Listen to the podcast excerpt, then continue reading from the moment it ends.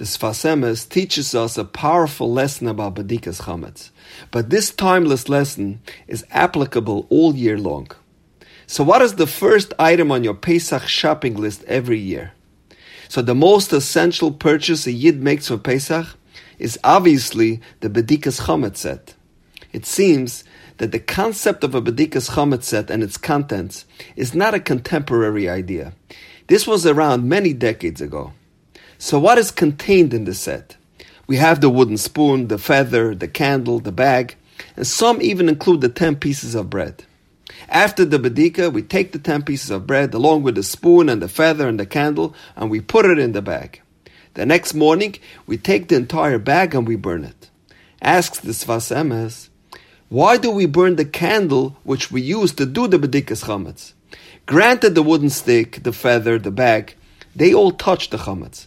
But the candle is not Chametz. It can still be used for another purpose. So why do we burn it? And he gives a powerful answer. Someone or something that its soul and entire function and purpose is to walk around and try to find Chametz is inherently also Chametz.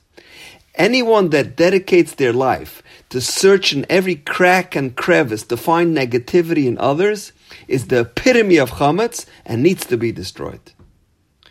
Fire, as we know, is paradoxical.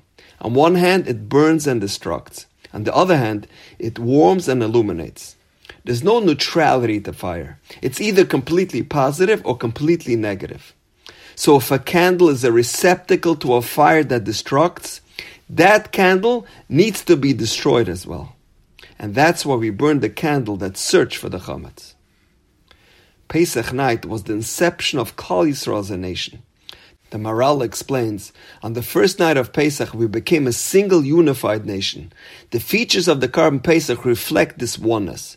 We eat a one-year-old lamb. It must be roasted, not cooked or boiled, because only roasting leaves the meat whole, whereas cooking and boiling causes the meat to fragment into many pieces. One cannot break a single bone while eating the Karban Pesach, in order to maintain the oneness of the lamb.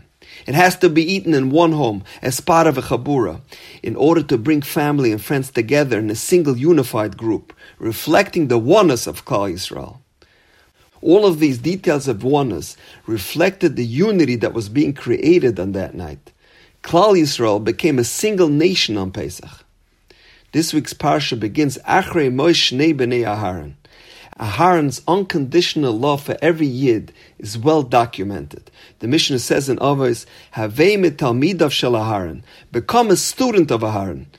How can we be considered the student of Aharon HaKohen? How can we emulate the vision and ideology of Aharon? Says the Mishnah, Oyev'sabriyois mekarven l'Torah. Love Hashem's creatures and bring them close to Torah. The Baal HaTanya asks, why does the Mishnah use this strange expression, Oyev'sabriyois, love Hashem's creatures? Why doesn't it say, Oyev'sa Adam, love your fellow man? Says the Baal HaTanya, it says Oyev'sabriyois because the Mishnah is telling us something very profound. Even though there's nothing to love about them as a person, they don't have any inherent qualities.